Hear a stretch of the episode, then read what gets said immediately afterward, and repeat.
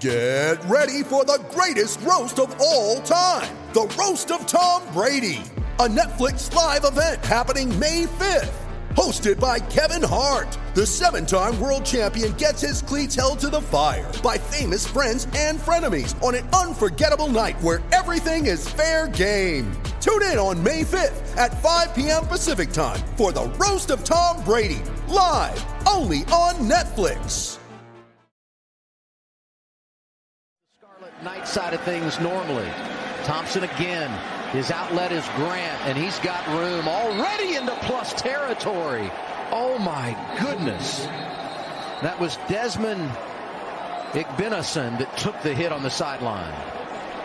We talked about that conversation in the locker room. Who do you want to be? Who do you want to be? And Grant looks like he's sending a message and showing that Rutgers defense who he wants to be. What a violent football play. Great job by Casey Thompson, going through his reads, getting to his outlet, and then Grant with the finish. Oh, I mean, first place is when you end the season, not now. I mean, it's just it's fake first place. Thank you, guys. 5,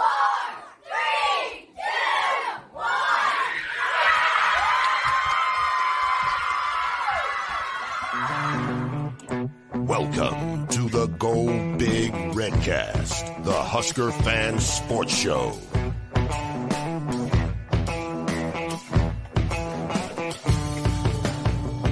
Welcome to the Go Big Redcast. I'm your host, David Gaspers, and I'm with Honky. 2 consecutive conference runs in a row for the first time since 2018. Our first one-score victory since 2020. A second straight second-half shutout by the defense. Maybe this program's starting to turn the corner under Coach Joseph. Go Big Red. So rare, Honky can't even say win properly. Also with Boomer. Well, just saying this is the only Husker fan podcast guaranteed to be less offensive than Iowa football. Well, guys, another victory. Rutgers goes down 14-13, like there was no doubt. Redcast Rob was there on site, right, Honky? Yeah, absolutely. He did a great job for us there. He had a blast. We even did the pregame show about 2 hours before, and that was all of 5 minutes planning. And he runs into Aaron Sorensen, runs into the team. Yeah, actually, the bus almost drives him over as the team was getting to the field. So that was a lot of fun. I think they were aiming for him. I think so. If you haven't seen that, Redcasters, it's actually worth your time. Go back. We didn't even make the podcast out of it. It's just it's a YouTube exclusive, but it was about a 30-minute show we did about 2 hours before the game, and it was a lot of fun. It's very cool. It's very cool. And Rob got his first victory. Is that right? That's correct. His first victory in person. He got to see from the sideline working it. I mean, that was cool. Yeah, well, it wasn't pretty by any means. We got behind early and down 13-0 at half. Offense continues to struggle to put points on the board there, but we found a way in the fourth quarter, and that defense rose up again. Mm-hmm.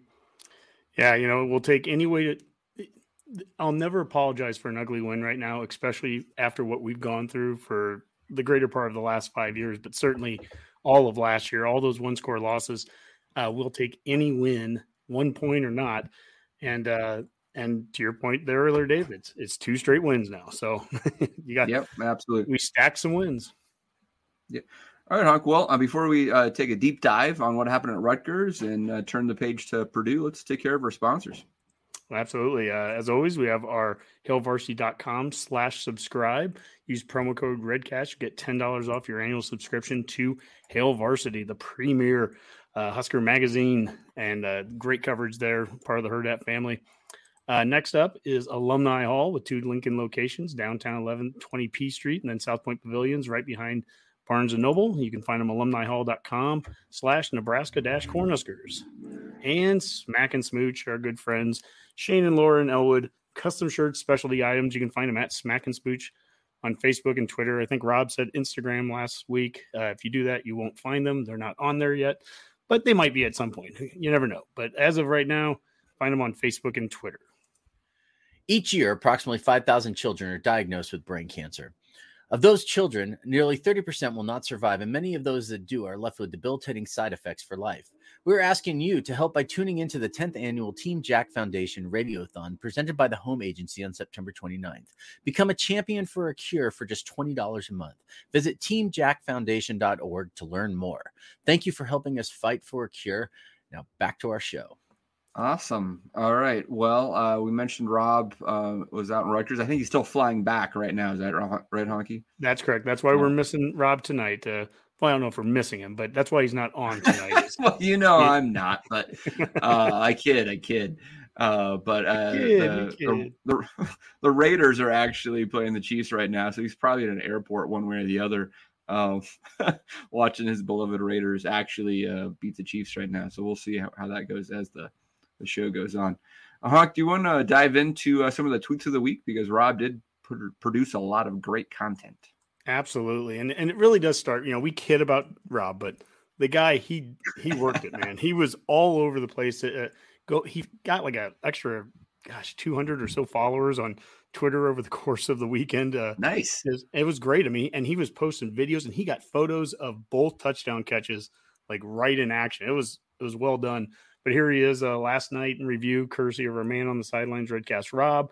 And it was the photos of the two catches. And then there's Mickey Joseph in the press conference. And then there's Will Compton. He was on the sideline awesome. There too for it. So he got a photo with him. And there was other photos as well that we could have taken. But he did a really great job and he had a blast doing it. So that was a lot of fun. One of the photos he took was this post-game one. He said, I wasn't sure or not if I should post this, but to heck with it. The student section at Rutgers was throwing corn at us after the game. And by us, I mean anyone near the Nebraska team when they were leaving the field. Then he tags Rutgers, says, classy Rutgers, you deserve a tag here. And there's a photo of a little piece of corn laying on the turf. Now, Rob, you know, he's still fairly new to the fandom the way that we know it. So he probably didn't experience the oranges that were laying on the fields back. The frozen oranges. The frozen oranges 35 years ago. But there was some video of you know, Nebraska players that were, you know, talking with the fans a little bit. And I think Rob wanted to show that there were things incoming from the fan base too, that was being thrown at the fans. And so he wanted to make sure that was documented, but yeah, good times. Yeah. Boomer, was that like a half a cob of corn, right? I mean, they couldn't even get full corn cobs. I mean, come on. Yeah, I was questioning where they sourced that from. Did they like go to KFC beforehand and get like an extra value meal, or Long John Silver still sell corn? And did they eat it? It looks like it's kind of partially. Well, you get hungry in those kind of games, Dave. I mean, you see what refreshments cost. What were they charging? Like $14 for a beer? I mean, geez, you gotta pinch your pennies somehow there when you're at Rutgers. So that's right. I don't see what choice they had. So. Yeah, right. I mean, you got the KFC value meal, and you got the corn cob on the side, and you're like, oh, I'm just gonna throw this thing. All right. Well, I mean, you know, we are. Oh, go ahead, Onk. That's great. I was just going to head to the fact that a lot of people are celebrating that we are in first place in the West right now, right?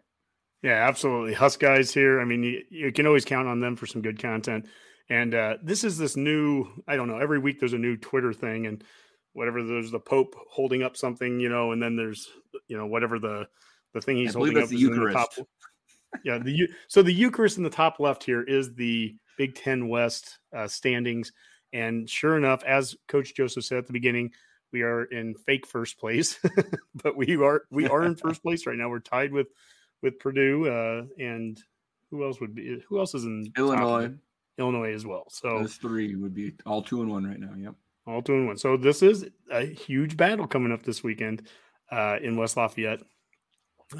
And then this was fun. During the game itself, Big Game Boomer was having just a heyday with Nebraska on Friday night, just how terrible we were. And here he goes, I've never seen a blue blood steep as low as Nebraska. They can't score against mighty Rutgers. I don't know if they'll ever be relevant again. And so, you know, I like to take they can't score against someone. And the next day I went, you've never 49-2, because as we know, Big Game Boomer is a big Oklahoma fan. And Redcast Abby, she sent out this, and this was trolling at its finest, and I got to give her a ton of credit here. Using one of Big Game Boomer's own polls, she said teams that scored more points than Oklahoma in week 6, and well, it's everyone. So well done, Abby. We love you, Big Game Boomer. You've been You were very kind to us. You called us the best Husker follow on Twitter, so we appreciate that. But we had to give you a little bit of ribbon back because you've given it to the Husker Nation quite a bit here. So Oklahoma got shut out, but I'm sure the Sooners will get back. Yeah, Boomer, our Boomer, not that Boomer. You always got to be careful on Twitter on saying stuff because it can bite you back really quick, right? I'm sure he never thought in his wildest dreams that Oklahoma would lose 49-0 the next day, right? Yeah, sure it's certainly a medium that can amplify mistakes or just casual faux pas and things like that, and just be beaten mercilessly with it, if it goes awry and, hits the right fan base. So, yeah, watch yourselves on Twitter, folks. It's fun. And using producer Skip's PSA that he created, SOOT, stay off of Twitter. I've gotten very good at when we do lose. So, we'll inevitably lose here at some point. And then, is Big Game Boomers, going to get back at us? I don't know. I'm not going to be on Twitter for the next 48 hours after our next loss. But I'm going to stay off of it. And by the way, the other thing is you can't hurt us. Husker fans have been beaten down so many ways for so many years now. You cannot hurt us with conventional weapons or anything. We've seen it all. We've experienced every loss. So, but it is fun when someone who hasn't, in Oklahoma, to their credit, they haven't experienced losses like that in a long time. So when they do have one, yeah, we're going to let them hear about it. Yeah, honestly, another way you could have trolled them was to say the last time they got beat that bad was by Nebraska back in the 90s. Mm-hmm. Yeah, I think their last two losses to us while in, probably in that 96, 97. I was at the game in Norman in 96 when we put up more than 70 points on them. 73-21, if I remember right. And then I think their worst loss ever was the 250th win for Coach Osborne. And it was 69-7. Does that sound right? Yeah. I think so, yeah. That's their worst all-time program defeat ever. Yeah, yeah. So we got that going for us. Which is nice. Which is nice. And now, Scarlet-Colored Glasses.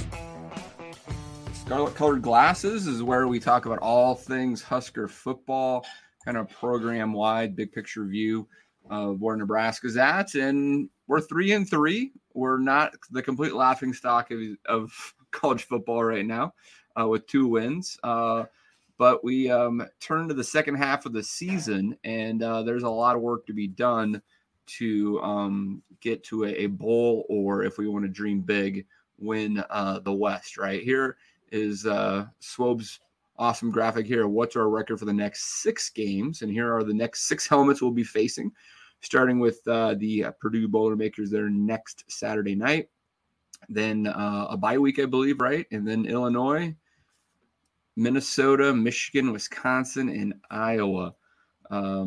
That's, different than what we kind of expected going into the season right now, right, Boomer? I mean, you think about that list and the back half, the Michigan, Wisconsin, Iowa looked pretty daunting. Right now, Iowa and Wisconsin seem like they have some chinks in their armor. Wisconsin did bounce back nicely versus a completely inept Northwestern team. I don't know how we lost to that team at this point. I just don't understand it. But Jim Leonhard is already building his resume to be the head coach of Wisconsin. And Iowa did lose to Illinois, and Brett goes 2-0 versus kind of his, the closest programs to his heart. And, Michigan looked a little bit vulnerable this week as well until pulling away. And, Minnesota and Illinois and Purdue actually look like maybe the toughest of the West out there. So what are your thoughts about the next 6 games? Boy, it's so hard to accurately predict anything anymore with this season. You can go if Rob were here, you can go the full Kool-Aid on drinking optimist, think, hey, we can win all these things. And then you get that in your head after a couple of wins, and then the realist person, well, let's pump the brakes a little. Yeah, it was Indiana and Rutgers, 2 wins we needed to have, but we didn't look great in those wins. So it's tough to say. I mean, I honestly don't know what to make of it. I want to see how this team plays against these next 2 opponents. I think will tell us. I mean, obviously, out of 6 games, 2 opponents are going to tell you a lot of those, but these 2, I mean. no offense to Rutgers, but they just fired their offensive coordinator. They're one of the few teams that made, you know, Iowa's offense look good so far this year. They were bad. I mean, there's no two bones about it. They were not good on offense. I think I played a few series of quarterback because they can't figure out who they wanted. You know, did you throw one of the picks over? Is that it? Yeah. Robin threw one of those picks. I can't tell. Yeah, exactly. So, but, you know, so that's, it's hard to get a great read on where we're at, you know, as a program. It looks like we've taken some steps, but again, how well are we going to match up against the more competent teams in the conference, which this last six should be, you know, and Wisconsin, like you said, though, I don't know what to make of them because they looked awful for most of this season. This last game, heck, Mertz even looked serviceable. So I don't know. Was it just a function of that opponent, Northwestern, being complete garbage, or have they found something to improve on? So it's really hard, but I think these next two games will tell you just how the season's going to end. I mean, if you go out and get walloped by Purdue and Illinois, then, well, it's going to be tough sledding. If you can beat one or both of those teams, then you can be in any one of those games. So that's kind of where I'm at. So, Boomer, let's run with that idea. And, Honky, I want you to jump in here next. So we've got those six games left, and we are 2-1 in first place. I keep on saying it as often as I can, because when else are we going to get to say we're in first place? I don't know. Maybe the rest of the year. Never been able to say it, Dave. Oh, my goodness. No wonder I want to say it all the time. It just sounds so nice. We're 2-1, first place in the West. No big deal. But how do we stay in first place, right? I mean, I don't know how the math shakes out here, Boomer, but realistically, let's say, if we're just being pragmatic, that we're going to lose to Michigan, right? So another non-division loss, but that's you know, one of those things where if you keep on winning the West games, you could potentially be in line to be in that first place conversation because you start winning a lot of tiebreakers, right? Do you think that we need to go? And then we're just being pie in the sky here. Do you need to go 7-2 to win the West? Probably not. 6-3 though, maybe, but if you need to be 6-3, you probably need to be winning a lot of those tiebreakers. Which team would you most want to lose to, actually? Or can you get to 5-4 and have some crazy tiebreakers that get you in and win the West? Well, there might be. I mean, you know, who knows? To your point, we're 2-0 in the East so far, and that's been very helpful to us. I mean, I was rooting for Maryland like crazy last week against Purdue. Sure, yeah. And, you know, here's Iowa sitting at 1-2 and struggling, and they get a bye week and they have to go to Columbus in 2 weeks. So, you know, it's worked out in our favor to play the East that we've played up to this point, Indiana and Rutgers. That helped us get a little bit of momentum going. But I think it's interesting, when we looked at the schedule before the season started, there was a couple of narratives going on. Number one was we've got to have success in October. I mean, darn near, you know, you got to go 4-0. You got to get through those four teams because what a gauntlet at the end. And as of right now, and it's very early, but Nebraska, Illinois, Purdue are all on top of the West.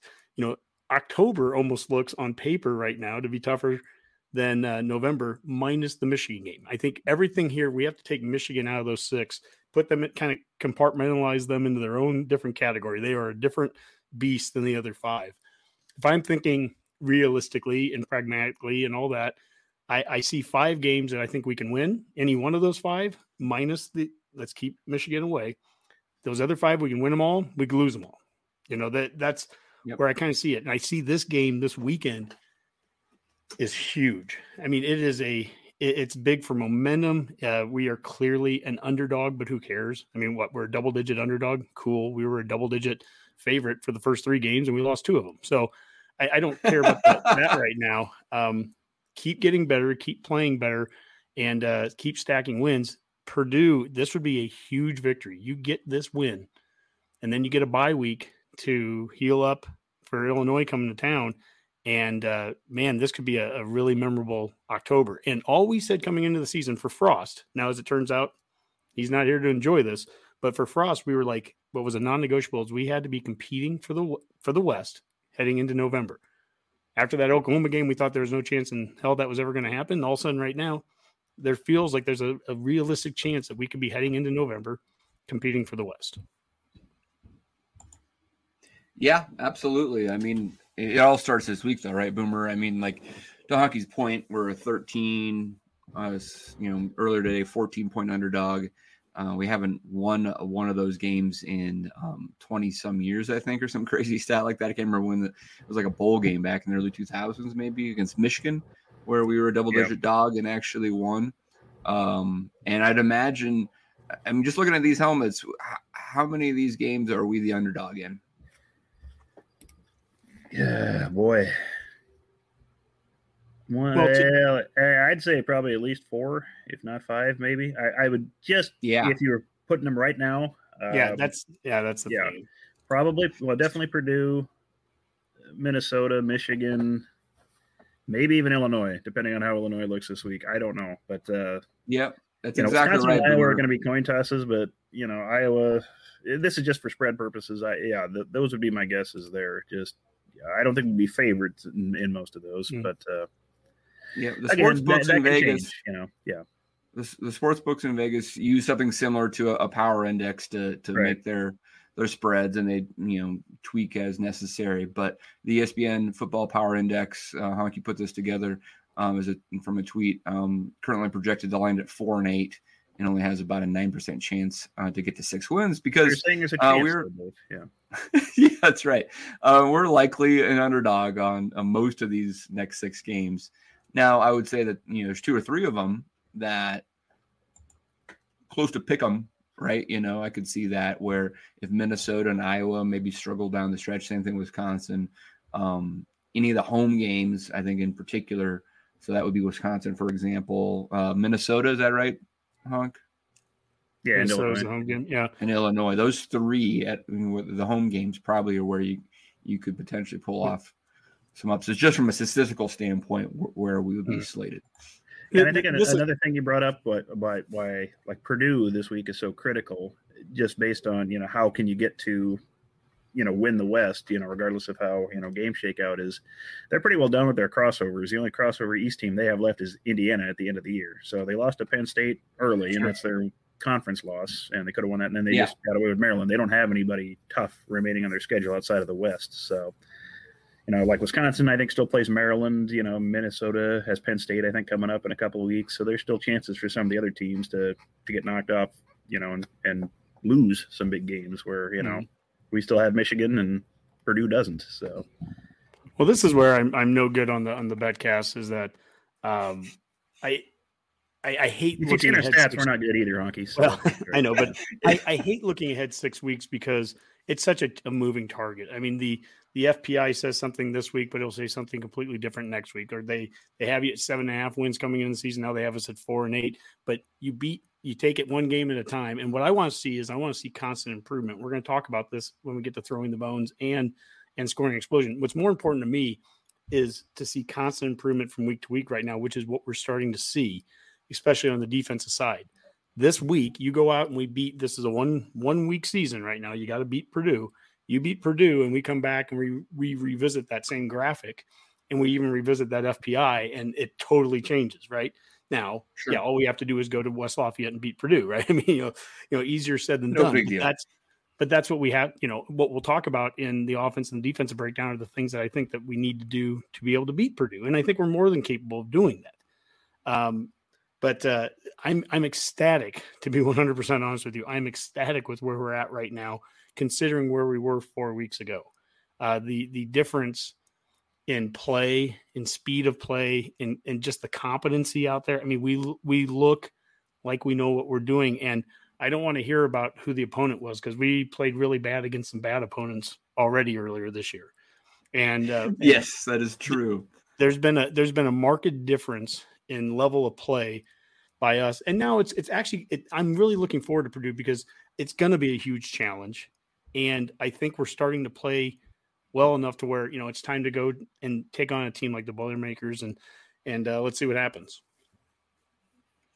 Yeah, absolutely. What was the Husker hex where the Northwestern, Oklahoma and Georgia Southern are combined 1-11 after playing us? That's quite the stat there. There's no doubt. Yeah, about Georgia Southern's the only one to have a win since beating us. That is some rich stuff right there. All right, guys. Anything else before we tackle head coaching search? All right, let's talk about future head coaches at the University of Nebraska. We're gonna have one for next year. We don't know who that one will be, but we have been having some fun with the coaching draft. Boomer, I think you had this graphic up last week, and somehow I'm missing a couple. I'm pretty sure if we roll back the tape, Blake Anderson is one of those that I'm missing, and maybe Gary Patterson. I can't remember. Yeah, that takes a look, Dave. We're not doing that. Yeah, maybe our listeners can go back and see if I picked anyone else. I think there was a confusion with the snaking draft at some point, and you know. But regardless, I'll point out a name that is on my list who became available today, and Matt Rhule, fired from the Carolina Panthers. Apparently, NFL teams have even more money than Big Ten teams because Matt Rhule has been fired. He still has $40 million left to be paid by Carolina. So that's a lot of money. And so he doesn't need to work, but he is available right away, right, Boomer? And Matt Rhule's been rumored as a potential candidate for from the get-go. Yeah, his name has come up, and he did have success at the college level, which is different than some head coaches that you see that names get bannered about from the NFL, bring them in, but that doesn't always translate very well, as Nebraska history can suggest. Just because you had some vague success at the NFL level doesn't necessarily mean you translate to a college coach. We should know that more than anybody, but yep. Yeah, it'd be interesting. I don't know. Do I love the idea of Matt Rhule here? I don't know. So that's a tough one, actually. I know he's a Penn State guy, right? Yeah, I think so. Yeah, that sounds right. Yep. Pennsylvania, right? And a few people have said he looks like Honky a little bit, so that's come up. Maybe we could do a body switch. Honky gets in there, calls the plays. Yeah. That'd be great. He's an offensive focused coach, even though he's had great defenses, and he kind of builds from the offensive defensive lines out, which I think Honky would love. Success at Temple and then at Baylor, inherited programs that were, in weird spots, but not necessarily disasters either time. The Baylor one obviously was the Art Briles situation, and lost a lot of players and went like 2-10 his first year, and then kind of built it back up. But obviously a highly regarded coach that just didn't work out in the NFL, and that happens more often than not when you do the college and NFL transition. Does he want to come back? I don't know. Honky, what are your thoughts on Matt Rhule? I don't really know a whole lot about him, to be honest with you. Yeah, he's not on my radar. Besides, he looks a little bit like you. Yeah, he is my doppelganger, I guess, or hanger, or whatever they call it. I think it's interesting when he took over at Baylor. It's different, but it's akin, at least, to taking over what like O'Brien did at Penn State, like a really tough situation that you're walking yourself into. And I don't know what the perfect coach here is. Boomer has said in the past he thinks the guy has to have X amount of head coaching experience. I don't want to put any limitations on anything right now. I want the right guy, and that's the biggest cop out of just saying whoever. I mean, Trev has this list of things he wants, and if maybe the guy doesn't have as much head coaching experience, or maybe somebody doesn't have as much college experience, or whatever it is, that doesn't seem to make him the perfect one. Well, whatever it is that makes him the right guy. In Trev's mind, that's what I'm looking for here. So Rhule, I don't know the first thing really. I don't know a whole lot about him. I know what he did a little bit at Temple, a little bit at Baylor, but this is going to be a whole different situation in those places too. I mean, Nebraska. I think that one of the most important things is whoever's going to be the next guy. I really do think it's crucial that there's a couple of guys that are on staff right now stay on staff to next year. And I think that's going to be important for whoever the next coach is, and assuming that it's not going to be Joseph.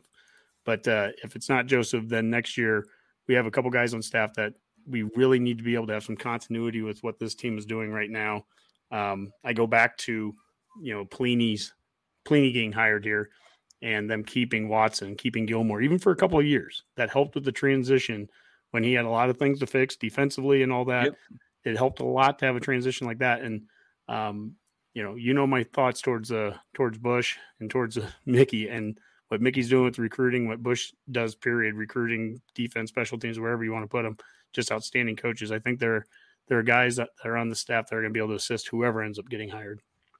Yeah, absolutely. I mean, it's not uncommon that a handful of coaches you know, from a former coaching staff transitions to a new coaching staff just for those purposes. Exactly. Especially from a recruiting standpoint. Doesn't mean they may not be there forever.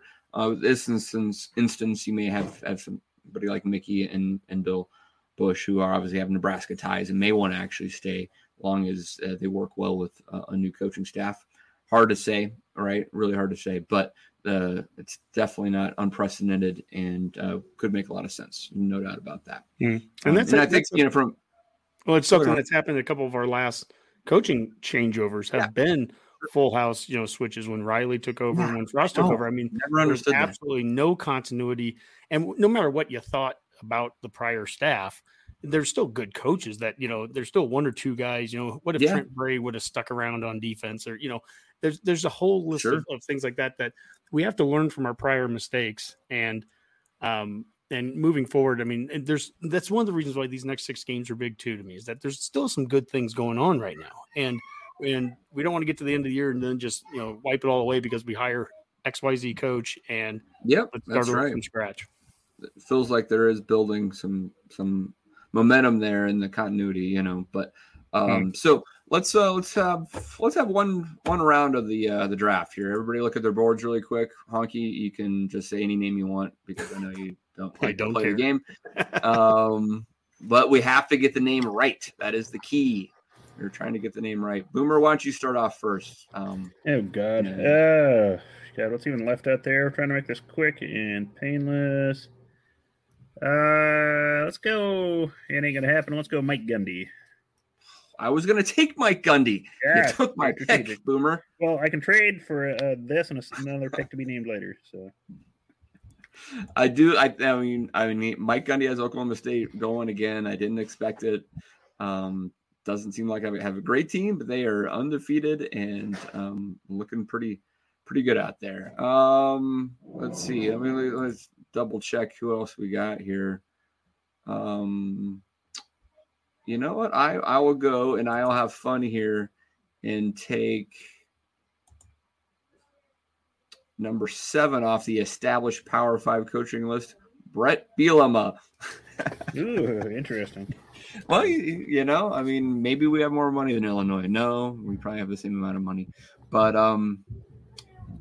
you never know. Well, he's probably got a lot of red stuff still in his closet, so you could probably, you know, that transition would be easy. So, yeah. It's true. Honestly, you know, Honky, if you want Brett Bielema, I would switch with you. I've got another name on the list now that I just saw that I'd want to throw out just for discussion purposes. So, well, I mean, I have a name, but there's no way in hell he's getting picked, and I'm not even saying I want him, but go for it. Well, I like Craig Bowl just for the altitude. You know, there we go. Craig Bowl. He would know how to prepare. I have his name up here somewhere, I think. There he is. He's on the list. Yeah, Craig Bowl. All right, who's auto-drafting for Rob? What's that? Ooh, I'll auto-draft for him. I want to pick the least likely candidate. So let's see here. Let's see who he has already. Rob. Yeah, that's a horrible list of. Well, he's got John Gruden and Sean Payton. That's good. Yeah, leave it to Rob. Let's go with David Shaw might be available before long. So, yeah, that's the name I actually was going to throw out. I'm gonna throw him Will Muschamp because I don't like. Oops, sorry, I don't like Rob. Well, I'll tell you what. Give me David Shaw just to because Craig Bull's not going to get it. So, and we actually want to try. If I understand the premise of this day, we actually want to try to have the name of the guy somewhere on our list. Correct. So that we can. We're bound to hit it eventually. So yeah. All right. So Hockey's taking David Shaw, and Rob's taking Will Muschamp. Yep, we got it done. All right. The David Shaw thing is intriguing. I was listening to some of the local radio shows, and they're talking about diversity in coaching and all this type of stuff. And they're like, you know, I mean, it's difficult because it's this current pool of candidates. If you're trying to have someone with experience, there's not a lot of African American coaches in the Power Five that seem like they would fit the profile. David Shaw is one of those, and I would, you know, 4 years ago anybody would have jumped at David Shaw. He struggled though. Now it's interesting. I think. You look at Stanford and you look at Northwestern, Georgia Tech has already fired their coach. Some of these schools that have the higher academic standards may continue to struggle post in the in the NIL era because it's harder to get transfers from the portal into schools from an academic standpoint, right? It's just, and they then, but they still lose them, right? I mean, like Northwestern lost a starting safety to Notre Dame last year because he, you know, good enough to go to Notre Dame and he wanted to do that, but it's harder to bring someone in to replace them of equal, you know, talent or value, right? Because it's just not that easy to find. Your pool of candidates is that much smaller. David Shaw is a Stanford man through and through, right? Dream job for him. It's get paid well out there for West Coast pricing, I would imagine. But maybe he thinks that he's tapped out there. He can't go any further. And his record shows that. I mean, I don't think it would be a splash hire at this point for the from the fan base because, I mean, he's, you know, has the same record as Scott Frost the last 4 years practically. But did he looks like – go ahead. Did he have any connection to Scott Frost being Stanford guys? Were they there at the same time? I don't think so. I don't think so. But Boomer, I don't know if you can do any quick research on that. That's a good point. He certainly I really thought about that. He was very successful, though, to your point, you know, 10 years ago or whatever, 5-10 years ago. I mean, multiple Rose Bowls, top five finishes, obviously the Heisman Trophy candidacy of Christian McCaffrey.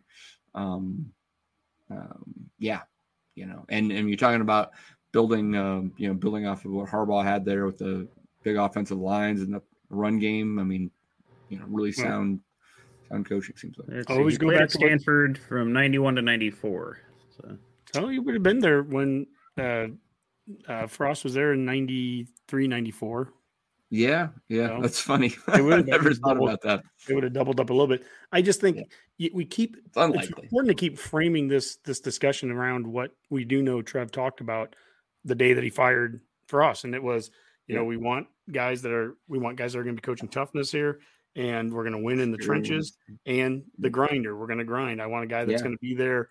And, you know, so all these guys that we talk about, we have to keep applying kind of those, what we do know Trev is looking for towards that person, at least to the best of our knowledge. Again, like I said, with a guy like Rule, I don't know what Rule is from a grinding standpoint or any of that stuff, but you know, we'll no doubt find out more, I'm sure, and learn more about these guys here in the coming weeks as it gets a little clearer. Right, is there anyone you think that's fallen off the list? Like I was talking with a guy today saying Campbell's done. You know, Campbell's not on the list now because of their losses. I mean, do you buy that? No. I mean, that was the exact same conversation with David Shaw. You could argue Shaw shouldn't be on this list because if he's announced as the head coach, you know, on November 29th or whatever, and he went 4-8 this year, and he went 4-8 last year, and went 2-9, whatever. They're going to be like, "Are you kidding me? You just hired some guy who, you know, has 4 straight losing seasons." Doesn't say anything about what he did the 6 years previous to that. Matt Campbell's kind of the same boat. He might go 7-5 this year, but you know what he's accomplished at Iowa State, a place that before he got there hadn't done anything. What compared to what he did is you have to look at the entire resume, right? Mm-hmm. So. Would it not land well with some portion of the fan base? Yeah. Does that mean he's the wrong guy? That's probably too much of a recency bias on making your decision. I guess to me, and Boomer, tell me if I'm wrong, but because you're in the insurance industry, but to me, this is all an exercise in like risk mitigation or risk management, right? You're trying to actually through all this criteria that Honky is, you know, saying that Trev is using essentially is all you're trying to do is take the least risky choice here that you have available, right? Every candidate we can find has a fault of some sort, right? We just found, you know, Matt Rule hasn't beat a top 25 team, right? Dave Aranda's only been there for 3 years and he inherited a good situation at Baylor. Lance Leipold, you know, won mostly at the Division III level and doesn't have that much Power 5 experience. And it's the Big 12 and will his offense work here? You can find a fault in everything. But when you look at the criteria, you're simply trying to find coaches that have the least likelihood of failure or the most likelihood of success, right? And that's all you're trying to do. It's literally an actuary table, I guess, in my mind. I think of the right guy statement that Trev is looking for, whoever the right guy is. And it's, so it's not about trying to find an offensive guy, defensive guy, a Power 5 guy, Group of 5, pro guy, college guy. We've done it all, right? Nebraska guy, not Nebraska, you know, none of that matters. We need the right guy. And I was trying to think with Joseph. Joseph doesn't have the coaching history, certainly that Boomer stated that would match what Boomer's looking for. Right. But At the same token, we've talked about these last six games. What would it take to get Joseph to almost be a non-negotiable, like you have to hire him? I don't think it would be 3-3. It wouldn't be just getting to a bowl game, although that would be amazing. That would be an amazing feat to get us to a bowl game. But I don't see being 6-6, anything where we're like, okay, it's definitely Joseph. All right, he goes 4-2. So now we're 7-5. You know, hey, you're getting closer there. Probably not quite enough yet. He goes 5-1, and we finished the season 8-4, and we've beaten everyone except for Michigan. You know, it's a close loss to Michigan. We're 8-4. And what is the cutoff point where we're like, whoa, what this guy did was pretty amazing. On top of that, you do have the Nebraska ties, which are, I think you can factor in at some point with enough wins. You have the Trev ties with them. I go back to the Big Red Wrap-Up before the season started. Trev is getting interviewed by Michael Severe in North Stadium. And he's asked a question about Frost. Trev does. And Trev says everything right. He does, he plays it right and says the right things about, Scott all offseason. Then he was asked a question about Mickey, and he's like, oh, yeah, Mickey, like my buddy, I played with him. Like there was a different – his face lit up talking about Mickey compared to, sure, to Frost. Just, background, knowing him and everything. You mentioned David Shaw with the diversity thing, obviously Joseph. There's a lot of things. At what point does enough positive things happen in this season where we seriously look at Mickey as a long-term candidate? That's a good question. Some of that, I think, does come down to, what conversations has he had with Alberts? Is this something Joseph wants? Does he want to be a head coach? I mean, because not everyone wants to be. I mean, we've heard yeah, things both sides on that, haven't we? Especially, if your love is recruiting and kind of real hands-on with players, head coaches can't really be that because they have all these other roles they have to do. And, as we heard with Frost, you've got to be that CEO of an organization. You can't be, on the road recruiting all the time. You can't be focusing on, just the wide receivers or just this. You've got so much more on your plate that not every coach wants to be a head coach. I mean, it's certainly possible. Mickey may have just taken this job on knowing I need to write this and I'm a person who can do it, but I don't want to do this long term. I'm not saying he does or doesn't, but it's certainly a possibility. Yep. That's the first thing you have to consider. Yep. Does he want it? Maybe he does. And then if he does, and we do have to start trying to consider what is the cutoff for, would we call this success or not? Is it a win total or is it just looking a certain way? I mean, I don't want to go to the whole close losses thing again. We've already had enough of that, but that is a good question. I don't know. Like you said, I don't know if 6-6 would be enough, to get there, especially, with what we've, talked about this whole season, just being goofy with the teams we've played and whatnot, although he was handed a pretty deep hole to get out of, when it started. But, I mean, that is a possibility. If you are in that 7-5 or 8-4, I mean, if you're Alberts, does your hand get called? You not have a choice, and you have to hire him. I don't know. So that's something else you have to look at. Well, I wouldn't think of it as have to at that either, because if we were 8-4, I think fans would be. Well, that's what I mean. There could be a lot of fan pressure to do that. Maybe Trev didn't. That wasn't his plan, but do you kind of get? Well, don't have a choice at that point. I don't know. I would say that going 8-4 obviously enters Mickey into very legitimate conversation, because now he's done something. Let's say if that somehow wins you the West, he's just won a division title. How many other coaches we're looking at has done that in a Power 5 league? Not too many, probably, right? So even if you're playing for that on the last day of the season, that'd be quite the accomplishment. So, but just the record alone, this is just like saying, well, just because Leipold is going to win 9 games this year at Kansas, he immediately obviously would have a great success in Nebraska. And there's a lot of other elements there. Dave Aranda won 11 games last year. Well, that means he'll win 11 games next year at Nebraska. No, that's not how it works, right?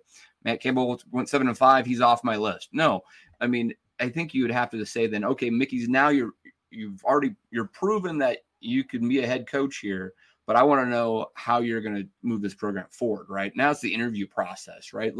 And he's had a lot of time to sell that to Trev the whole time, but you wanted to understand, like, okay, you haven't been a head coach ever before. Thanks for the success this season. Now let's talk about how we're going to do this together over the next 5 years to establish the culture and the long-term winning that we want to see at Nebraska, right? So what are you going to do from a recruiting perspective? What are you going to do from player development? How are you going to fill out the rest of your coaching staff? all these type of things that you're going to expect a head coach to know how to do. Like, what are you going to change with your practice schedule? How are you going to handle, you know, all that type of stuff, right? And then Trev will be like, all right, and then I'm just going to compare Mickey to my other candidates who I'm going to interview and understand how they would go about, you know, building long-term success in Nebraska, right? Just going 8-4, it won't be enough. It shouldn't be just that thing. If this is a deeply analytical analysis, is that repetitive, Boomer? But of who you think is going to have the most likelihood of success at the head coaching position in Nebraska, you have to take it all that into consideration. It's not just one thing, right? Well, and to your point there, Dave, that's once again to go back to what Trev said on the day when he fired Frost was that we're going to create a process here. We're going to create a process and we're going to write down our values. And I mean, he's going to use these 2 months to clearly identify what he wants. Cause to your point, it isn't just as simple as 8-4, you're in, 9-3 at Kansas, you're in, 7-5 at Iowa State, you're out. It's not as simple as that. He is writing down, at least in my mind, he's writing down what he wants in a coach, and it's clearly defined. And then, you know, he'll go and look through 5, 10 coaches, whoever, I don't care, 15, 20 coaches, and match them up as who aligns to what I'm looking for here. And it might be someone that the general population wants, and he's sitting there saying that's not what I'm looking for, you know. So that goes back to that right guy thing, and I can't define what that is. But it's just the right guy. Bob Stoops at Oklahoma took over a dumpster fire, right, and had no coaching experience, but he was the right guy at one moment. And, you know, I'm popular hire too, don't get me wrong, but still, it's just the right guy. And sometimes the right guys, we thought Scott Frost was the right guy, and, you know, just it didn't work out. Yeah. So there's no guarantees no matter what. Well, one random thing, maybe to kind of tie this up a little bit, something that I thought about today was with that right guy idea. Is, you know, we've said before, and it's probably pretty obvious that if you're going to become the head coach in Nebraska or any really Power 5 program, head coaches have an ego, right? I mean, they're like, I'm going to get that done. I can get that done. I know I can do this, right? You're not going to take this job without having an ego to say that I'm the guy to get it done. But if you think about T.O., right, what was so amazing about him is that he had this amazing track record, but he was so, unassuming, right? Like it was never about him, right? It was about the players and the process and building up his players to be, young men and pillars of society and all this type of stuff, right? It was a philosophical approach to building that culture. It wasn't about him ultimately, right? You know, I mean, he was actually not about himself. So he believed he could obviously coach at Nebraska. He did it for 25 years, but it wasn't about like him, right? So I would be interesting from a Trev Albert standpoint, and you think of that criteria, and Mickey Joseph kind of fits that mold of like, hey, this is not about me. It's about the end on the helmet, right? You know, you need to find a coach that gets that, believes in themselves, but also believes in the bigger mission of the athletic department and the university, right? Well said.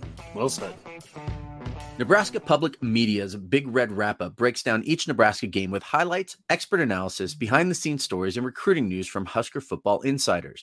Every Tuesday night, join Michael Severe for Big Red Wrap-Up Live at 7 on the network, World TV channel, and Facebook, and again at 10 on Nebraska Public Media.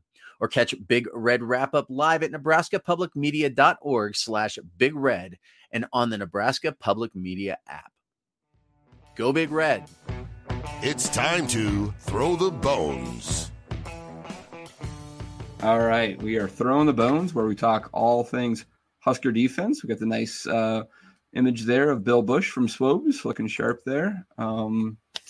And obviously, a lot of improvement, right, Honk? I mean, it's just been an amazing transformation, and the defense has been simplified. Still not perfect, right? Some missed tackles this week, but again, another second half shutout.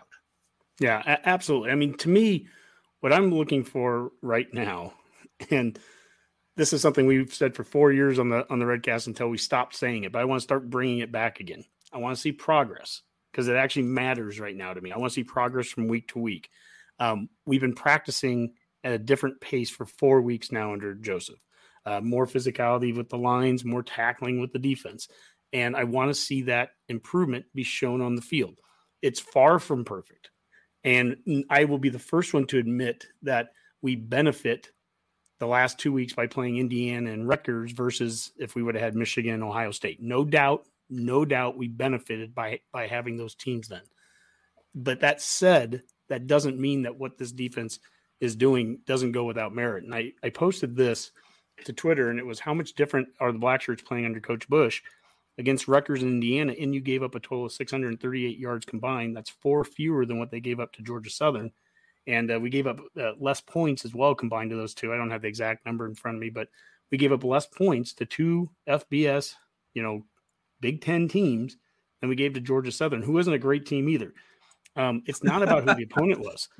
Go back to the North Dakota game. Great opponent, right? FCS team.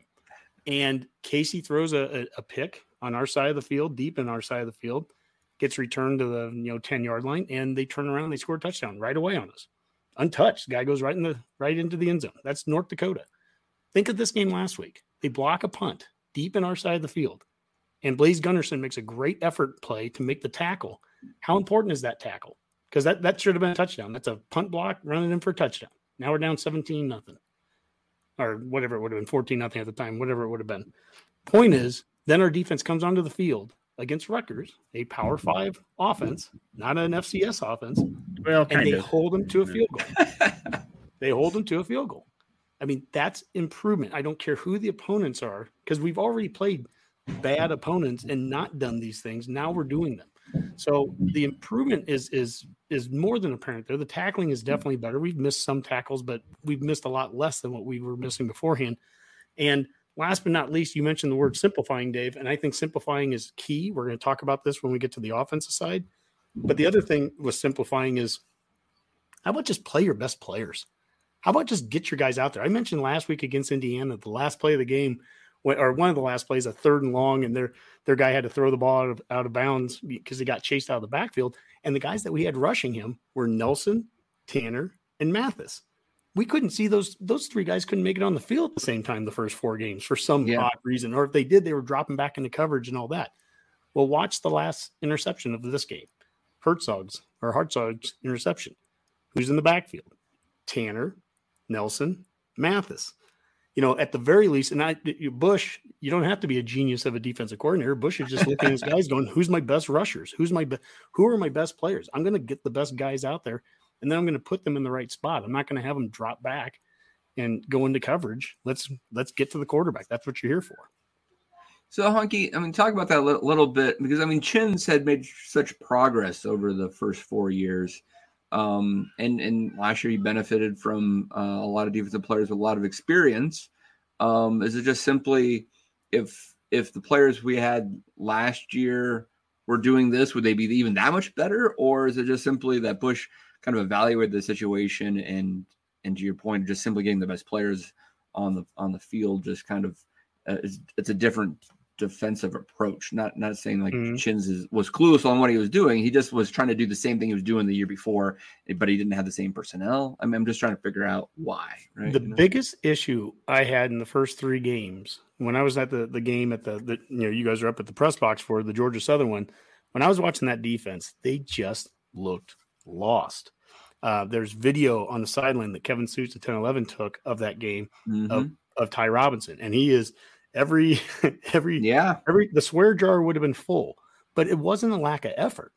He genuinely, it just looked like these guys were confused. And if I had any kind of indictment on Chenander, is that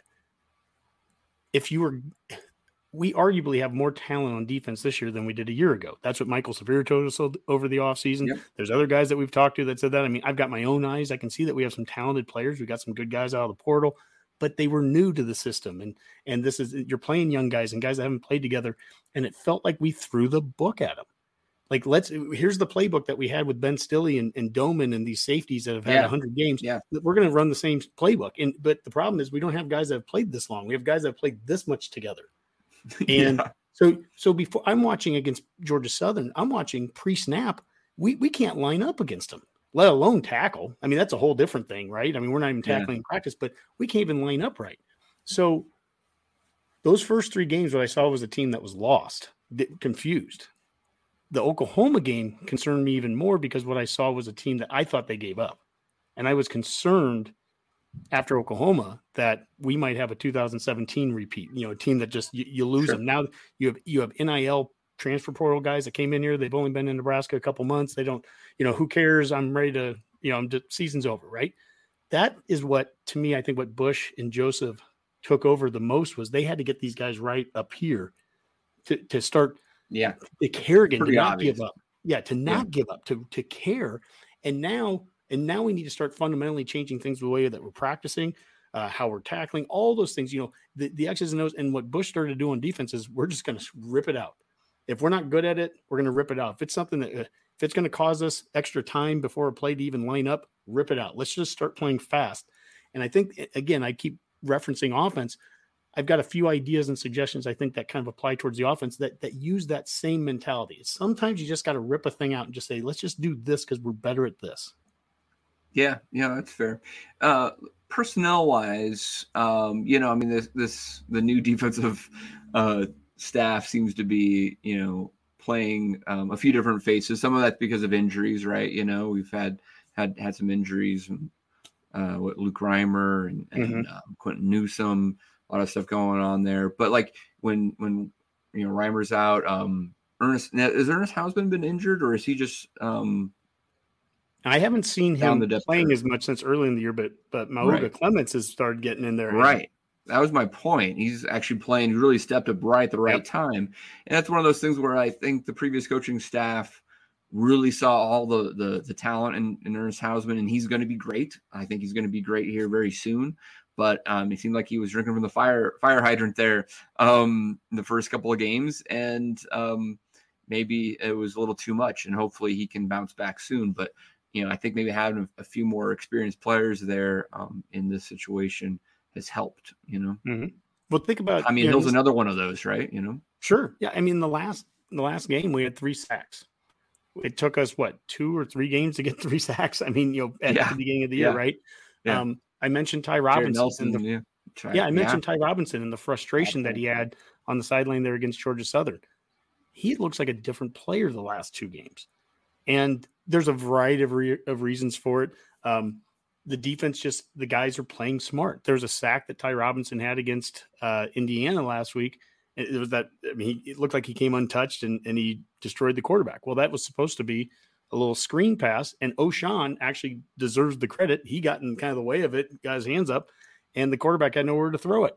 And he gets destroyed by the guy who's not getting blocked because they're running a screen. But that's smart football. It's good defense where it's physical. Yeah, I mean, right. Yeah, these are huge steps for this defense to take. It is time now, just for their own. They should have some confidence after 2 games now. They've won a close game now. That's a big confidence booster. They need to play a team like Purdue now. I really believe they need to. They need to take, you know, whatever confidence they have right now. Now go and show it, you know, prove it against that team. And you know, if Purdue goes out and puts 800 yards on us and scores 50 points, then okay. I mean, I guess, you know, you're back to the drawing board, but I feel like this team is starting to believe. I think they're playing well. I think we have plenty of talent. Talent has never been the issue. And if talent knows what they're doing and they're playing fast, man, I think this team could surprise some people in the West. Yeah, no, absolutely. It all starts on Saturday there. You're right. Purdue, I don't know if we're going to do a big Purdue breakdown or not, but a little bit different of a team, right? You typically expect them to be throwing the ball over the place, and Aiden O'Connell's a good quarterback, but they are running the ball more effectively, I think, and defensively has actually been a pleasant surprise as well. So it will be an interesting matchup. Yeah, they've had 2 running backs that have had some success this year, and they had a tight end that went crazy last week against Maryland. So, you know, in some regards, I mentioned during Rob's little pregame walk around Rutgers, one of the things I was kind of looking for us against Rutgers, what did I want to see? And it was simply that at the very least, Rutgers was going to want to be physical. I don't think Rutgers is going to be as good as really any of the other offenses that we're going to play the rest of this year. And I'm even including Iowa in that, shockingly. But yep. But they were at least going to give us a litmus test of, you know, if they pushed us around and ran the ball for 250 yards on us, that was going to be a problem down the road if Rutgers could do that. And at least I saw a team that wanted to be physical against us, and I saw us in the trenches, defensive line-wise, match them. And that's a good sign right now. Everything's a baby step. I guess, you know, again, you go back 1 month and you're watching Georgia Southern and North Dakota against us, gash us for big plays and all that. So yeah. Everything's a step, but I've seen some really good things the last 2 weeks that the defense knows what they're doing. They're lining up fast. They're playing the right guys. If a guy gets hurt, someone's coming in and filling in the spot. The tackling's gotten, for the most part, much better. And, you know, Rutgers, they hit a couple deep ones there on Hartsog, which is, I mean, it early, ended up winning, and that's good. And he seems to, I love it. Joseph said, you know, he's from Mississippi. He's a Mississippi kid. He'll get over it. You know, he doesn't have a long memory. He'll just get over it. And yeah, by the end of the game, there's Hartsog getting another interception. So that's awesome. I mean, that's someone that, you know, get the bad plays out of your mind. But I'm sure Purdue will try to take advantage of him too this week. So, yeah, Boomer, you're good at the world is so dark. If Noah Vedral actually was healthy, would we have won that game? It's a good question. I mean, he looked good, you know, decent and serviceable in that first drive, especially. You know, he had some nice passes, and they were there. And yeah, I don't know how healthy he was, and he kind of seemed to fall off a cliff. And can't grab the ball or Sam. Yeah, and Honky would even commented about, you know, how good he looked, you know, mobility-wise, you know, as a quarterback early on in that game. So it might have made a significant difference, but the game is played with people injured. So yep, that's right. That kind of is what it is. That. You know, just like with Indiana, they were missing receivers, and that's what it was. So, and you win the games. So that pass early on that he threw was like on a dime. That one over Hartsog. That was a great throw. But then it seemed like, I don't know if he got re-injured at all in the hand as the game went on. Look, Schiano actually explained it in his press conference. So he had a hand injury. I think he might have actually had some sort of surgery on it. Mm-hmm. And he doesn't have enough stamina. So he can throw the ball normally for a while, but then his hand like essentially gets weaker and he can't grip it. So he could only do it for certain amounts of time. So that's the guy you want in a quarterback. So good job, Rutgers. Yeah. Well, so he couldn't hold the ball well enough to throw it later in the game, and that's why Simon was in there. Gotcha. Because there was one throw he threw across the middle, and I mean it just had nothing on it, and it was flipping all over the place. But so that's interesting to hear from Schiano. So if the quarterback, you know, can't hold the ball, then you fire your offensive coordinator. It makes sense. So. That's right. That's right. That's right. Because your third string quarterback threw three picks. But it is. So before we go over the offensive side of the ball, Boomer, there's not a lot to talk about with special teams because there was no field goals. And I don't think the kickoffs were that exciting. A lot of punts, though. Anything in particular you want to point out? No, it was a lot of punting. None of them were terribly egregious. Is this another week, though, that Bashini's kind of gotten injured a bit in a game? That's a little concerning. And, you know, and a punt block is always something of concern, too. When we had three guys back there, they sent four, and we didn't have an answer for it. So got to be ready for that because, you know, it's quite likely some of the team's going to give that a shot this year. Now, if they saw it can be done. Yeah. So we need to protect the punter better than we have been. That is something that is a concern. So. Yeah, we don't need punting injuries, that's for sure. We've seen where that's gotten us in years past, and it's not good. Yeah, I mean, speaking of, you know, what ifs, if we don't have a decent special teams the last couple of weeks, we might have lost both of those games. So, but we did. They're good enough, and we got two more victories. Does your business need easy, competitive financing for heavy machinery, trucks, or other equipment? Currency is here to help. Currency specializes in finding the best financing options for equipment, trucks, and other big-ticket items. Just fill out an application and Currency Finance does the rest. Currency is equipment financing made simple. Go to gocurrency.com for details. Offers may vary and are arranged by Express Tech Financing, LLC, DBA Currency pursuant to CFL license 60DB054873. And now, Scoring Explosion, the offensive breakdown. Let's head over to Scoring Explosion, where we talk all things offense. And Honky, I know you have been waiting for this all night. You've got some special video that we have, I believe, and you also want to highlight a very odd formation from Purdue that you saw. Yeah, this is a Boomer. Maybe you can help me out here. What is this? I've never seen this. There appears to be like 7 or 8 guys on the offensive line. They haven't done this since like the 1890s. I'm gonna say it looks like something I can see in a drawing from a 1902. Football field guy. The quarterback is fascinating. For the people listening on the podcast tomorrow and days after that, the quarterback is lined up under center, and then there looks to be like a player behind him in a straight line with his hand down. I don't know. He looks full of himself. I'll call him a fullback. And then there's a guy. It almost looks kind of like the letter I, so I'll just call this guy an I back. But so I don't know what this formation would be called, but what I've been told is that Nebraska can't run this anymore because we're a spread attack. You know, we're a shotgun spread team, so we can't get under center, we can't put double tights on the field and run out of the I formation. But Purdue, who they are a spread offense and they throw the ball around as much as anybody, they got into this at the goal line last week against Maryland, and they scored a touchdown on it. So I had to take a photo of it. Is this not a Maryland I? You're in Maryland, you have to run the I formation. Is that right? No. Well, that's just an I, not a Maryland. Maryland I would have another running back there. Yeah, yes, I know. I was just joking.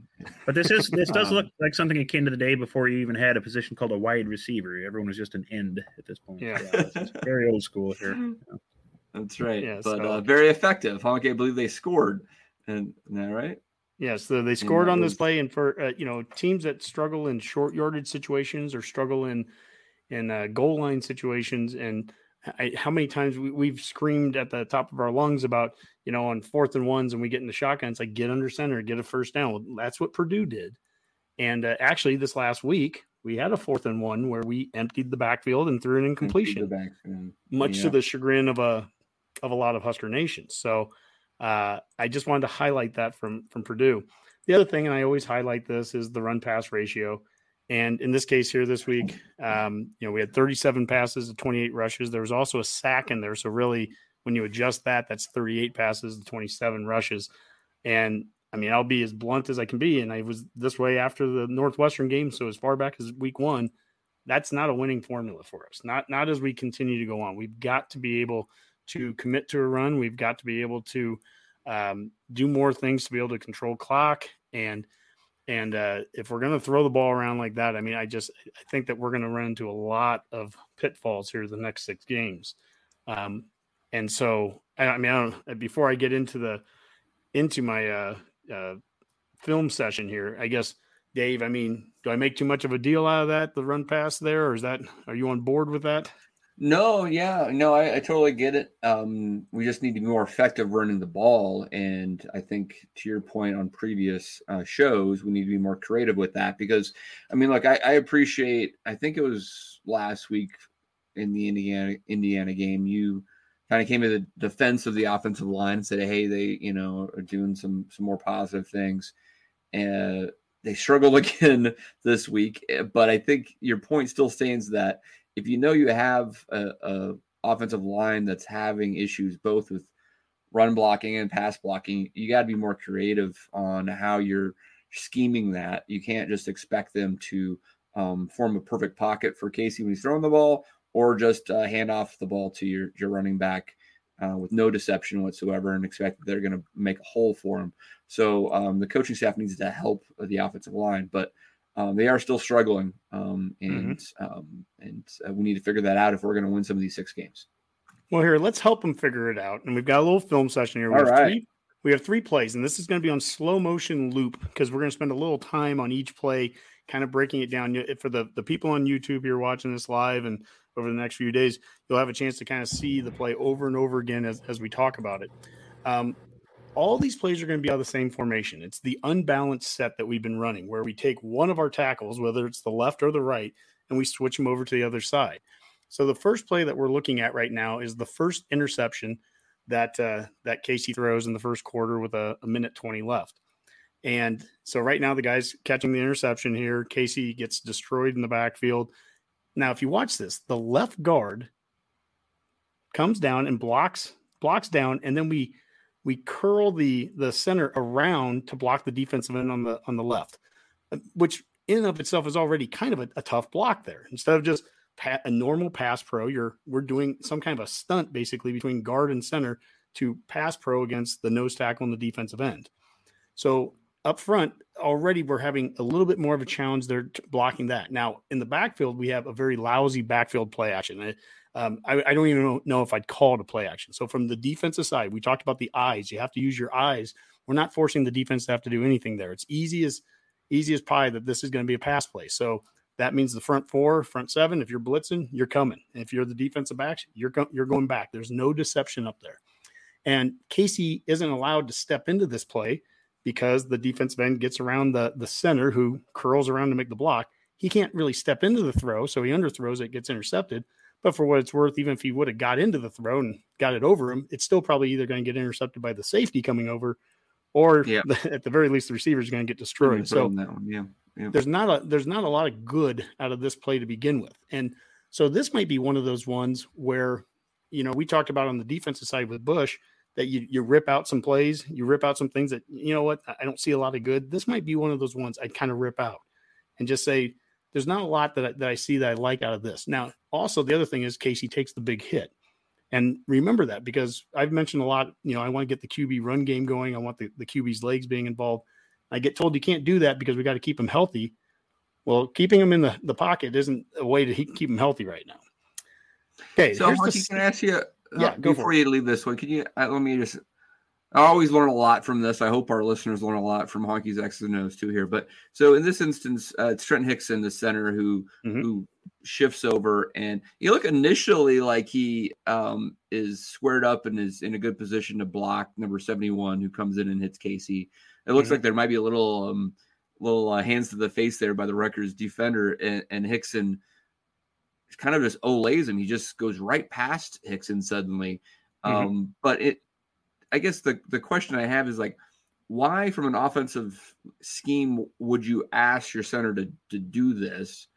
And, instead of just a regular straight up block, what's the advantage of sliding your center out like this in a pass pro scenario? I'm used to offensive linemen getting pulled to run the ball, but what's the point here? Well, and play number 3, we'll have an example of pulling a guy, but that's a great point. To me, it's very awkward. It's a lot to ask the guy to snap and make that little curl around anyways. So he's moving to the left to get to the guy, and the guy gets around him going the opposite direction, going inside him. It just seems like if you just snap this ball and just have the center blocking the nose tackle and you have the left guard just blocking the DN who's lined up head up on him, that would simplify things, right? I mean, just at the very core of it, if you just do that alone, it seems to simplify it. I highlighted a play a couple games ago, one of the ones that we lost. So I think it might have even been Georgia Southern.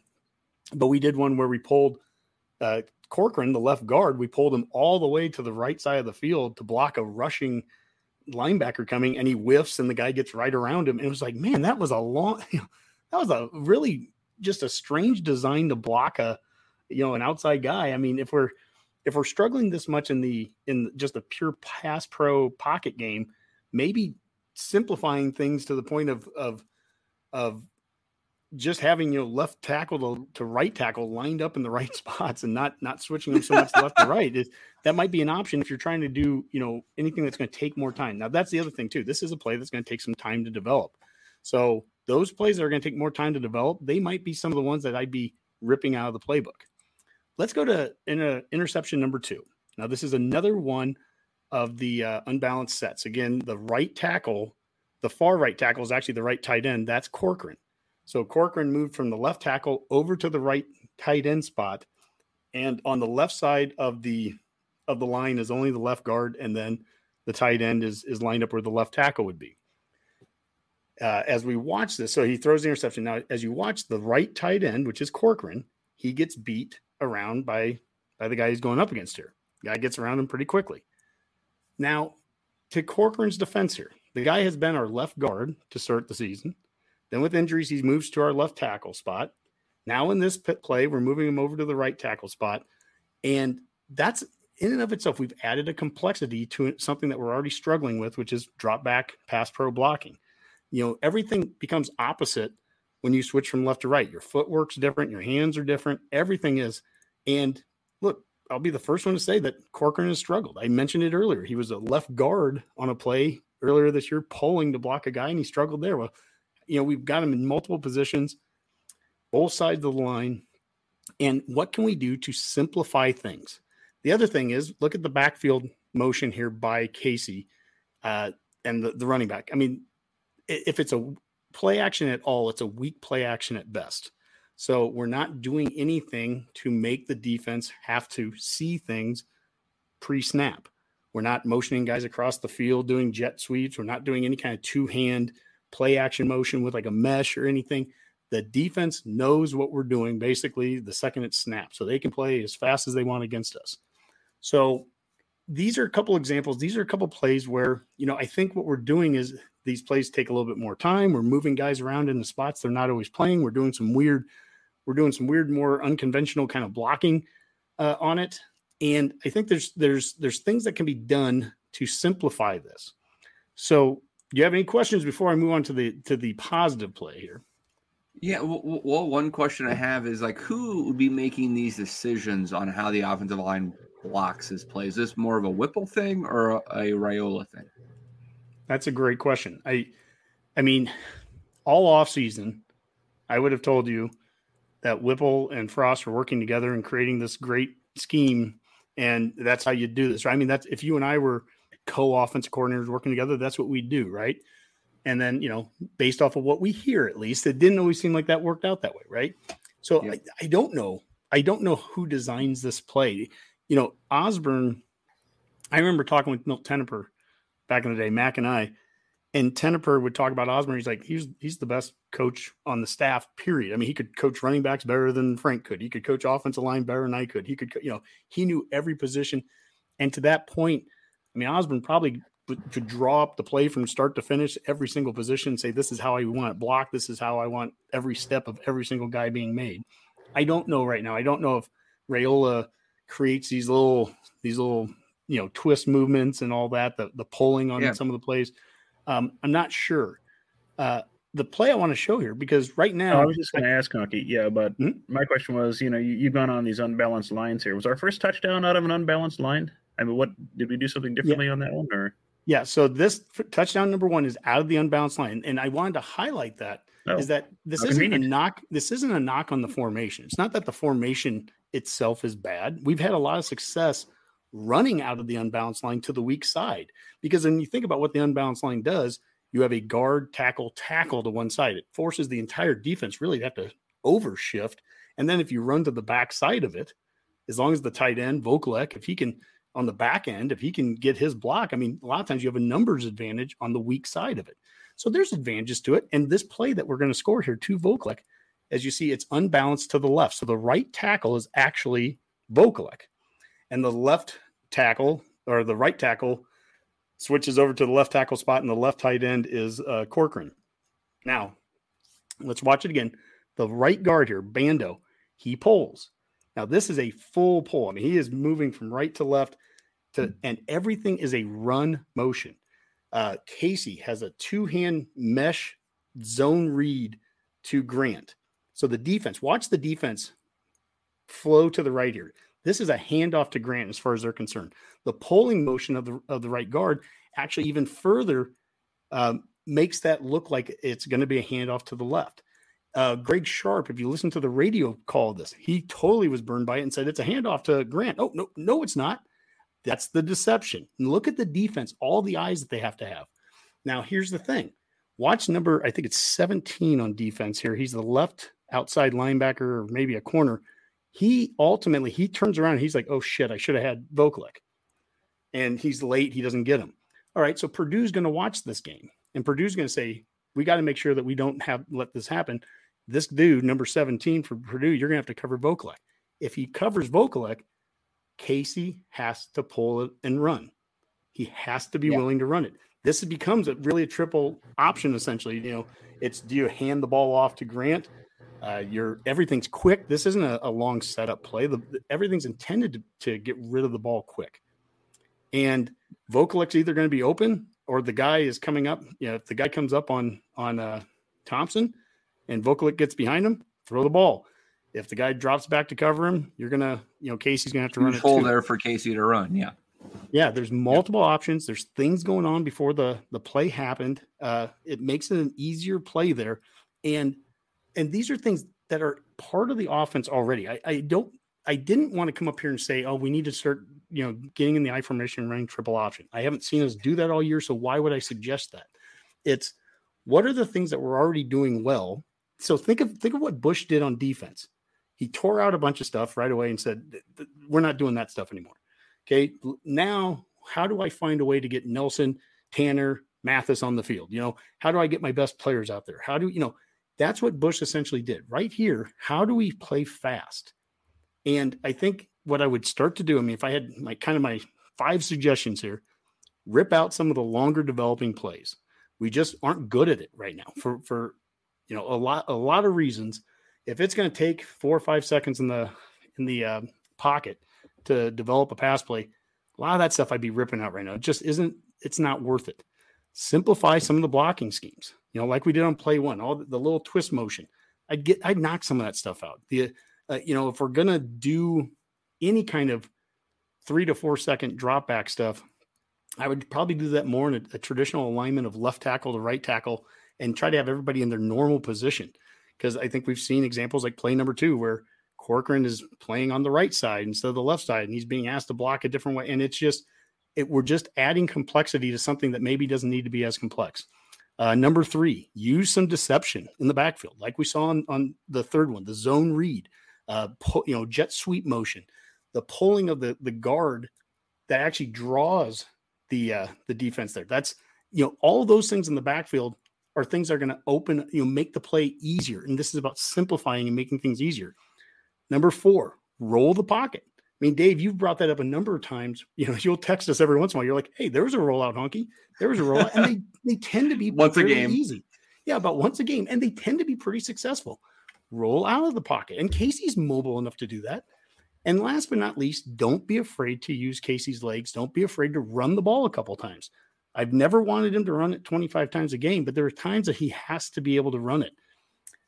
And if that's 5, if that's 6, if that's 7 times a game, whatever it is, you know, if he came out and ran it 8 times or 9 times against Purdue, that would be significant because Purdue's not preparing for that. So those are things, and we can't think of it as, oh, well, he can't do that because he's going to be injured. You know, we can't injure Casey and run him. He's getting injured right now without running him. He's getting some of the wickedest hits, as we saw there on interception 1 and 2, and plenty of other ones. He's already taken those hits. So there are things within the offense, things we've already seen, some strengths. Focus more on those positives, rip out some of the things that aren't working as well. And, you know, that would be Honky's little film session, I guess. My suggestions to Coach Whipple. Well, I learned a lot. Boomer, yourself? No, I thought that was very compelling and rich. I liked it. So no, it was good. It's good to see that when you can actually put up the film. For those of you listening on the podcast, when you have a chance, go check it out on YouTube, and you can really see what, you know, Honky's talking about. I thought he did a good job of explaining it for those of you just listening. So, no, well worth a breakdown. So, all right, Honky. Anything else on the offense, or we good? No, I'm excited to see it this weekend. So I might be going to Purdue. So I'm not sure yet. I'll find out here in about 24 hours. So could have another Redcaster on the road. All right, the Redcast road trip. Absolutely, keep the streak alive. Apparently, yeah. Very cool. All right, Honky, you want a parting shot before you let me and Boomer take care of the bedcast? Yeah, absolutely. I want to start with congrats to John Cook and the volleyball team. They are alone atop the Big Ten volleyball standings after a 6-0 start after 2 weekend sweeps at Michigan and Michigan State. So never want to take it for granted. I'm not surprised by it, but never want to take it for granted. We are a volleyball school, and congratulations. And then the second one is to Matt Davison. He gave his last radio call for NU this last week, and after like 18 or 19 years on it, and he's going to head up a new NIL operation called the 1890 Initiative. I know he kind of seems to be a polarizing figure within Husker Nation to some people for whatever, but I want to thank him for his time here, his years that he's put into the program, including the roughly $80 million that he's helped raise for the North Stadium project, you know, for I know there's people out there that what's he been doing, or you know just earning a check doing nothing, but he was out there, he was raising money there, and I give him my best wishes on the work that he's done and the work that he's going to be doing to help us get the next crop of players coming in here with NIL. So Matt Davison, thank you for your time. That's right. Alumni Hall, they just opened up a sweet new shop in downtown Lincoln. I believe it took over one of the other shops. What shop was that, Honky? It was Husker headquarters. They also have one at 56 and Highway 2. So there's two locations in Lincoln now. And and they just opened up there, and next time I'm in Lincoln, I'm definitely looking forward to going there and checking out the store itself. You know, we've gone around the Haymarket, checked out a couple stores there, but apparently this one is top notch and you know, number one with all of like the actual licensed, you know, swag and everything. And I got my shirt there too, so a little Herbie love going on, and you know, rock and roll. You know, again, that's Alumni Hall, and you can also check their stuff out at alumnihall.com/Nebraska, I think it is, and you can see all of the stuff to purchase from them through there, because they will send it to you in the mail. Let's get to the BetCast. The BetCast picks of the week. All right, Boomer. Well, we're infamous on Twitter with our picks, aren't we? Yeah, I think Caleb Henry might have the right idea here. Just pay us. Just do the contrary of whatever we decide. Because dang it, even when Nebraska wins, I can't win. You know, that's the worst part about it. So I thought this would fall right into our lap with the inept Rutgers offense. The Nebraska money line, Boomer. You would have been safe. Yeah, that's what I should have done. But yeah, I thought I'd play the odds. So. Ah, well, that's all right. Cool. So Caleb Henry, a local radio guy, calls us out on Twitter, says, you know, time to fade the BetCast because we are went 1-4 again this week, 1-3, excuse me. And after seven weeks, we are now 11-17. Now I'm 4-3 personally, and to our defense, it is challenging to pick one game out each and say that is your best bet, right? I mean, like. You know, producer Skip hit this week. He got Ohio State. I bet that game. I also hit that. I bet that at like 24.5 and did not sweat it. You know, we usually submit our best bets on Thursday night to Swobes, and he makes the graphic. I was wrestling on who to have as my best bet. I actually, for most of the day, had circled the TCU Kansas over at 68.5, and sure enough, that hit. But I was like, no, that's a little risky. That's a lot of points. So I chose Michigan at 22.5, and of course, they only won by 21. And there's a lot of things that can happen on a game like that. Mike Hart, their running backs coach, collapsed on the sideline, and it seemed like they were a little bit phased there in that first half. You know, Rob takes Kentucky to cover 6.5. And he probably doesn't know when he submits that best bet on Thursday night that Will Levis isn't going to play. Kentucky's starting quarterback was out, and his replacement wasn't nearly as good as him. And South Carolina wins by 10. So to your point, Boomer, I mean, hey, you got Nebraska to win, but the 3 was just too much. So maybe we'll switch up the format and allow us to take more than one, because we used to do that, Dave, and nobody cared. So yeah, we're trying to keep it brief for listeners. Yeah, we used to have like about 3 or 4 that we pick from, and our record was a lot better when we did that. So we like to keep it brief, and you know. All right, well, let's keep this brief because it's just us. First off, the Nebraska Rutgers matchup started around 11. Was at 12.5, got to 14 earlier today. I think it's at 13.5 now. What are your thoughts on that? That line's a lot larger than I expected it would be. I figured Purdue would be favored.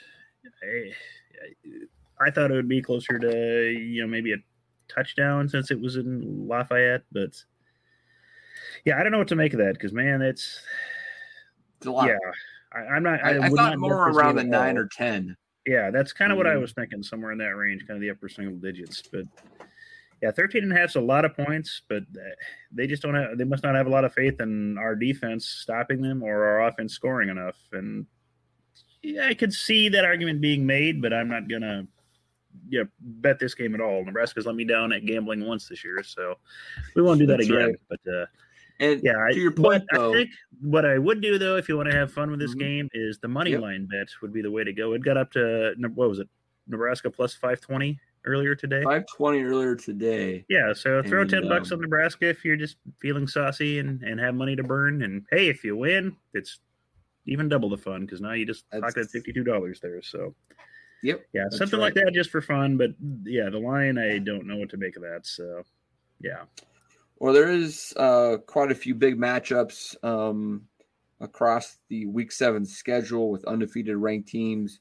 One of them right there in the Big Ten with Michigan and Penn State in Ann Arbor. Michigan -7. I don't know if I'm going to jump on that one or not. Yeah. Minnesota, Illinois, another good big matchup there. 4-1 Minnesota in Champaign to take on the ranked Fighting Illini. Yeah. Did you expect to say that earlier this year, Dave? The ranked Fighting Illini? Yeah. Minnesota's still favored by 6.5, and that probably might rise. I don't know. I'll be interested to see. Yeah, well, that's one you just got to be sure. Is Mo Ibrahim playing for sure, perfectly healthy again? Because, man, if you had bet them last week, you'd have gotten burned on it because he didn't. So, yeah, that's one of those where you watch, you definitely wait and know who's playing before you place a bet on that one. So, and didn't Illinois quarterback get dinged up this last week too? I think. Yep. DeVito so that's one. Yeah, definitely a lot of quarterbacks are hurting right now. So, do your research on that game before you put anything on it. Yep. Kansas is in Norman. Already 7.5 point dogs there, but they are ranked still at 5-1. Oklahoma, 3 games slide. Did that line surprise you at all, Dave? A little surprised. And it's actually moving in Oklahoma's, that more people are putting on money on the Sooners. So, yeah, I mean, I think Kansas can win that game. I mean, I don't know what Oklahoma's doing right now. Especially if you get it like 7.5. Jeez, you might just – I think you can keep within a touchdown, if anything. Yeah. Yeah. Iowa State's getting 16.5 at Texas. One that I think will be interesting is USC going to Salt Lake City. The Utes are 3.5 point favorites. I think that's a good matchup for Utah, even though they're coming off of a loss. They just play so much better at home. USC does not play well out there. It's the altitude, Dave. Yeah, maybe, because I just think Utah could take that one. That's a night game. That place will be jacked up, ready to go. And the other one I was looking at, Dave, just, for when you talked about big games, Alabama, Tennessee. When is the last time this game had this much relevance? And Tennessee is a 7.5 point dog yet. I mean, Alabama's been kind of escaping these last couple of weeks. And, this last weekend was just one of those boneheaded 4th-and-goal play calls I've ever seen. It's like Jimbo's daring to get fired. Just see how badly, you think Iowa and Rutgers offensive calls suck. Here's what I can do. I mean, that's you need true. 2 yards and you throw a 1 yard out to a receiver. I don't understand that, but whatever. Well, I would watch. This is another one, just like the, like Kentucky with Will Levis, for example. Bryce Young didn't play last week, right? Correct. Yeah, that does make a big difference. Yeah. It seems like, to your point of being surprised at Tennessee being over a touchdown dog at home to an Alabama team that seems to be struggling, this tells me that I think Bryce Young's probably playing, right? I mean, the Vegas insiders know all this stuff, it feels like. Oh, they're good. But, he played when they played Texas, though, didn't he? So. Yeah. I just think that, I mean, that'll make a difference, I mean, we'll see. That'll be a rocking environment, though, in Tennessee. So they kind of seem to struggle in some of these, loud, noisy environments here. So it'll be interesting, yeah. But definitely watch that. That's another injury one to watch, so. Close to 100,000 there, I'd imagine. 2 more really quick. Oklahoma State, 8th-ranked Cowboys, 5-0, taking on TCU, 13th-ranked. Horned Frogs are also 5-0. There's another one where you never thought that was going to happen at the beginning of the year. TCU's favored by 3.5. And then you've got NC State trying to bounce back. And they have Syracuse going to the Carrier Dome. 5-0. Dino Baber saving his job again. Yeah, I don't know how he manages to pull that off every week or every year, but he does, and they seem to be just squeaking by in games, and somehow they just do it. One good season every 4 years or so, and you're fine, apparently. Yeah, and NC State's another one with an injury bug you got to watch. Their quarterback, that what's his name, Leary, I think it was. He's got an arm injury, so you got to watch for that too. So, wait till the end of the week, and before you know for sure on that. So. All right, we shall see. Anything else on your sheet already? No, those are the early ones I think we had to watch. And love of God, let's have a better week this week. So. That's right. All right, Boomer, let's get your parting shot in. Okay, well, my parting shot's pretty basic. I don't have a whole lot going this week. It's just something we referenced kind of earlier in the show. People kind of mentioned Matt Rule out there, and I know on Twitter a few people had noted the comparison. So maybe we'll run a poll. Do people think Matt or Honky looks like Matt Rule? Maybe we'll do I'll throw a Twitter poll out there later. So, and we'll get some results, and we'll run them here next week. So, does Redcast Honky look like Matt Rule, or are they the same person? I've never seen them in a room together. So, Well, if we could hear Matt Rule break down some X's and O's. That would make sense how Honky knows all this. So there might be something to this. This might reveal everything. I mean, why we never do these on Sunday, because he's always busy in Carolina. So that blue shirt, I mean, maybe there is something here. I don't know. He seems like a very likely candidate. Honky could just walk around as a doppelganger. Yep. All right, guys. Great show. I'm glad Honky broke down the offense. We missed Rob, but that's we'll have him back, I'm sure, before you know it. For now, let's call that a Go Big Redcast. Go Big Red.